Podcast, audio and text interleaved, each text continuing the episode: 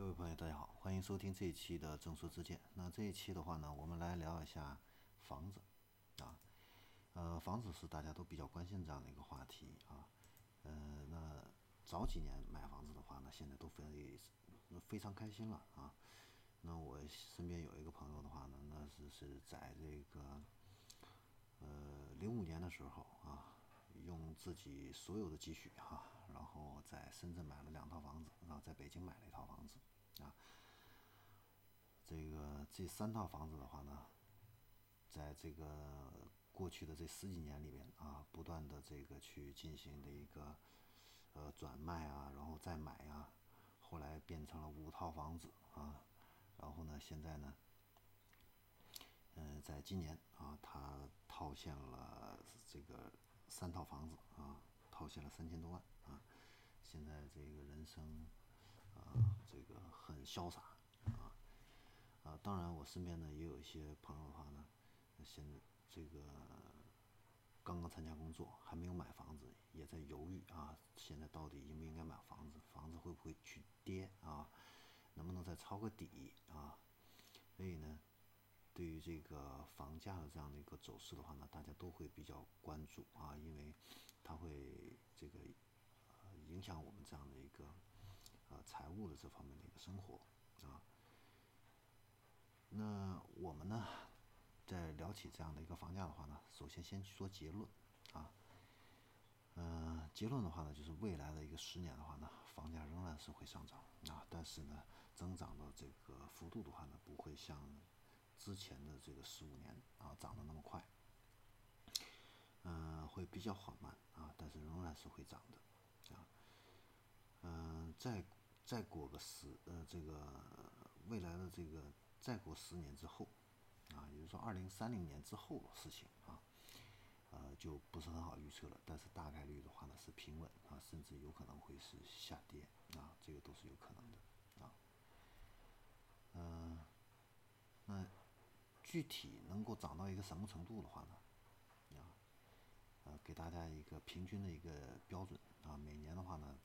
这个大约会涨个百分之六左右。这个百分之六左右是怎么来的？啊，其实就是根据我们这个通货膨胀。都是有一定一个关系啊，呃，我们可以用这个初步的一个测算的一个公式，就是这个房价的一个涨幅啊，大概率的约等于啊，就是你经济的这个增速再加上这个通货膨胀的这样的一个速度啊，再加上这个呃城镇化进程的这样的一个速度啊，这个的话呢，这个公式的话呢，基本上适用于全世界的多数国家啊，这个有兴趣的这个。朋友的话呢，可以去自行去查看啊。呃，那根据这个经济的一个增长速度的话呢，我们也不要求太高啊，按照百分之三啊，跟美国一样。通货膨胀的话呢，按照保守的是百分之二来计算，城镇化率的话呢，按照百分之一来算啊，这三个数字加在一起的话呢是百分之六。因为过去我们的这个城镇化率基本上都是百分之一左右啊，那个。所以我们给的这个数据都是比较保守的这样的一个数字啊。那根据这个个经验分析，还有这个理论推导的话呢，一线城市的这个房价年化的一个增长百分之六是一个非常保守的一个数字啊。注意，是一个非常保守的一个数字啊。这个房价的这个上涨的话呢，是脉冲式的一个上涨啊，它这个有的时候比较缓慢啊，有的时候会比较这个。上涨会突然加速。你像这一段时间的话呢，是疫情期间的啊，这个房价的话呢，呃，基本上就是在震荡筑底这样的一个过程啊。那可能这二零五二五年到二零三零年突然就是会加速上涨啊，这平均下来的话呢是百分之六啊，大概是这样的一个呃走势啊。那如果按照这个百分之六这样的一个计算的话，按照这样的一个复利计算的话呢，呃，以广州为例啊。到了二零三零年的时候，这个房价保守估算是现在的一点八倍，啊，大概就是这么样的一个概念，啊，好，那房价为什么会涨？我们呢也从这个感性跟理性这方面啊，也都给大家分析一下。感兴的话呢，我们来看一下这些大佬啊，房地产的这些大佬，包括中国的经济学家他们的一个判断啊。首先，我们来看一下这个中国的这个房地产最知名的一位大佬，就是王健林啊。王健林曾经说过，就是他的一个判断啊，嗯，就是。中国的这个房地产的话，不可能是成为一个百年企业的一个支柱的一个行业啊。到一定时期啊，他判断最晚是到二零三零年，这个行业的话呢就会萎缩，城市化呢基本完成，开工大幅度减少，剩下的就是这个二手房的一个交易啊。呃，他为什么会这样的一个判断呢？城镇化基本完成呢？因为中国呢现在的这个城镇化率每年就是递进百分之一。二零一九年的话呢，是达到了百分之六十点八啊。那到二零三零年左右的时候呢，每年递进百分之一的话呢，基本上就是到百分之七十左左右啊。那发达国家的话呢，这个城镇化率是百分之八十左右啊。所以，呃，未来这个城镇化率这一块的话呢，带来了一个人口的一个增量啊。仍然会推动中国的一线、二线城市这样的一个呃房价的这样的一个上涨啊，但是三线、四线城市的话呢，我们要看到这个人口流入、流出的这个数据的话呢，三线、四线城市实际上是人口是在流出的啊，所以未来三线、四线城市房价是没有什么支撑的啊。呃，这是王健林这边，然后我们再来看一下经济学家这一块的一个，首先，我们来来看一下这个中伟，呃，中伟的话呢，他是这个北京师范大学的这个呃金融研究中心的主任啊，他的一个房价的一个判断的话呢，就是呃从人口的一个角度啊，嗯，中国的一个人口的话呢，大概在二零四零年前后的话，呃，人口会达到一个巅峰啊。呃，通常按照一个规律来说的话呢，在此之前的十到十五年，房价会达到一个巅峰，也就说是二零二五年到二零三零年之间的话呢，房价会达到一个巅峰，啊，这是他对这个房价这方面的一个判断。然后我们再看另外一个经济学家，啊，嗯，他对这个房子的一个判断啊，就是这个中央财经大学的副教授。也是中房智库研究院的执行院长啊，这个呃蔡哲啊，他的他的一个判断啊，也是根据人口来判断的啊，就是这个结合人口的这样的一个高峰啊，二零二五年到二零三零年之间还会有一次房价的一个快速上涨。那这一次的快速上涨的话呢，主要是八零后、七零后这一群人的话呢，改善性的这样的一个需求啊。购房，所以大房子那个时候会比较好卖，就是三房啊，这样子房子会好卖一些。然后那个时候还会有零零后的初次、初次的这样的一个置业的这样的一个需求，啊，嗯，这是他这方面的一个判断啊。那为什么这些这个房地产的这个大佬，还有这个经济学家会有这样的一个判断？那我们也从这个人口、货币还有土地、财政来看啊，三个维度。首先就是这个人口啊，人口这一块的话呢，呃，随着这个呃六十百分之六十到七十的这样的一个城镇化率的一个呃达成的这样的一个过程中啊，实际上是这个呃整个呃房地产的话呢，实际上也都会处于一个加速的这样的一个过程，在这个期间的话呢，呃。提升百分之十个百分点的话呢，这个新增的城市人口就会达到一点九个亿，是吧？所以的话呢，这些人口的话呢，会有这样的一个呃购房的这样的一个需求，啊，这是一个重最重要的一个底层的一个支撑。第二个的话呢，就是一个呃货币这个角度，啊，呃，在过去的这个呃这几年的话呢，货币一直都是超发的。那这一次的这个疫情的话呢，让这个货币更是超发啊，所以呢，就会引起通货膨胀啊。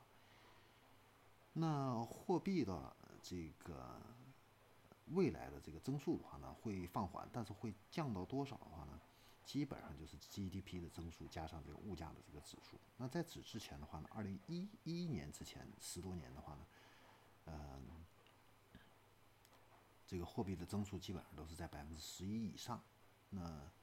到了这个二零一七年到一八年左右的时候呢，是降到了百分之八左右，下降了百分之三啊，也就是说，过去的这十年比上一个十年下降了百分之三啊。那未来的十年的话呢，如果我们再降百分之三的话呢，啊，呃，基本上的话呢，呃，我们的这个就是达到一个百分之。呃，六左右这样的一个区间啊，这是从这个货币这方面的一个角度来说，这个也会支撑这个房价呃要去进行一个上涨啊，那基本上也是在百分之六左右啊，我们的一个判断啊，就是房价的一个增速。然后我们再来看一下这样的一个呃土地财政来看，那土地是面粉，房子呢就是面包。那土地成本呢，占这个整个房子的成本的百分之六十左右啊。房价、地价的话呢，对这个房价起到一个决定性的一个作用。那去年的话呢，全国卖土地的这样的一个收入的话呢，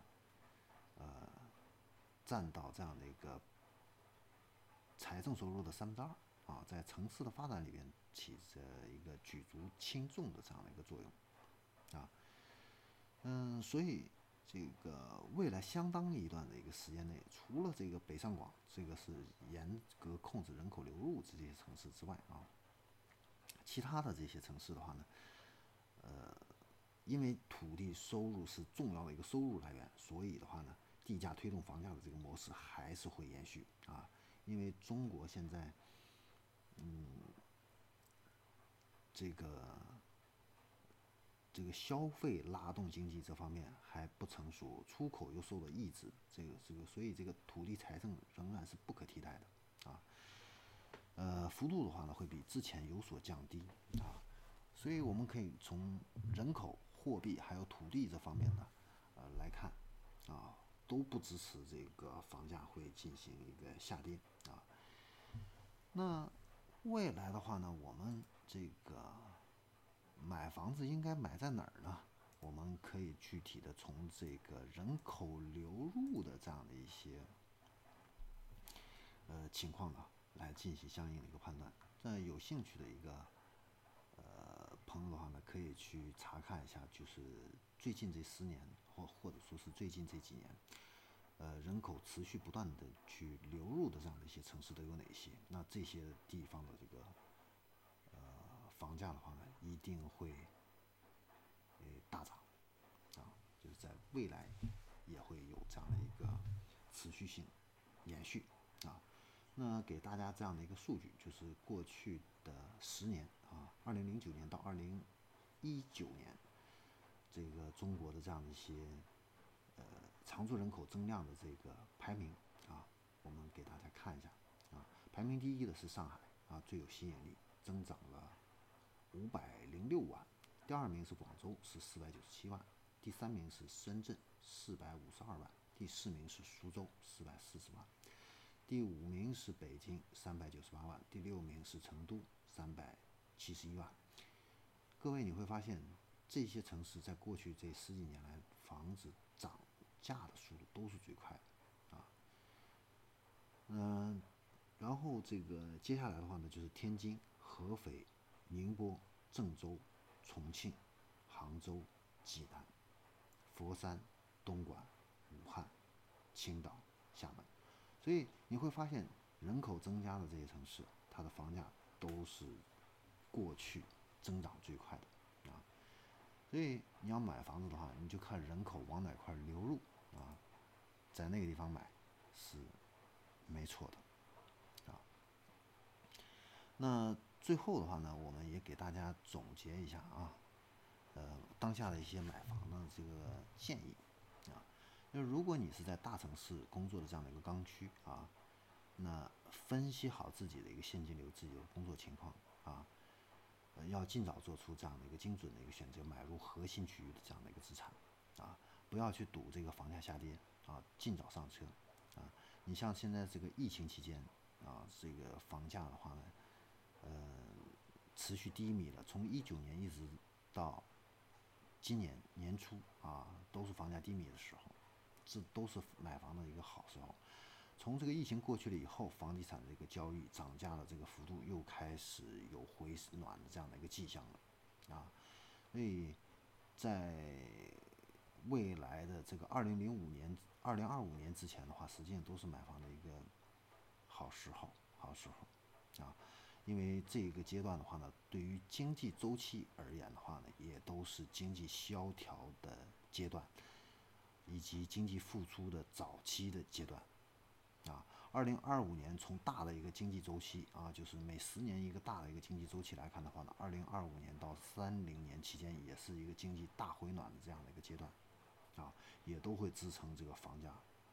会有一个大幅度上涨的这样一个阶段。当然，这个上涨的话呢，呃，不是说是像过去十年十倍啊，我们刚才也都算了，按照每年增长百分之六的话呢，广州的房价的话呢。在十年之后会再次翻倍，啊，会再次翻倍，也就是说十年翻一倍啊，它是一个缓慢的这样的一个增长。那从日本的呃对比中国现在的一个经济的一个城镇化率，包括一个经济发展的这个状况，跟日本也是非常接近的。那我们参考日本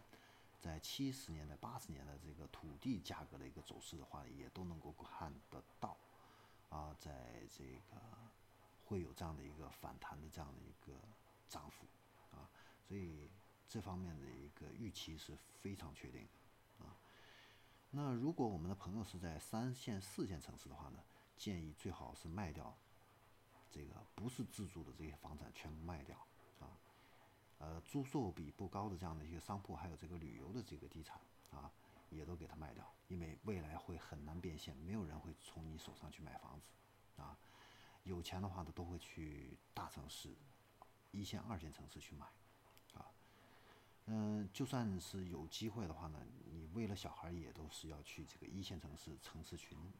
还有这个区域的核心城市去配置这样的一个房产，给孩子更好的这样的一个教育，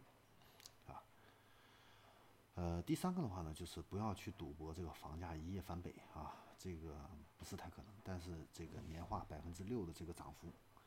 是大概率的一个事件。啊，呃，可能二零二零年到二零二五年期间的话呢，没有百分之六这么大的一个涨幅，然后但是这个涨幅会在二零三五二五年到二零三零年兑现，啊，会兑现，会有更大的一个涨幅，来平均年化，最终是年化百分之六左右，啊，呃，第四个的话呢，就是在这个货币超发的这个大的背景下的话呢，货币是越来越不值钱，买房的话呢。尽可能的少付首付，啊，去博取更大的这样的一个收益，啊，举个例子，你现在你全款买这样的一个房子的话呢，你首付你可以买更大的一个房子，啊，博取更大的这样的一个升值，所以千万不要傻乎乎的去用全款去买房子，啊，呃，另外一个的话呢，最后一点就是在未来这个大城市版图扩张的这个背景下的话呢，呃，要。以这个发展的眼光、产业还有供求关系这方面的一个眼光去选择房产，啊，嗯，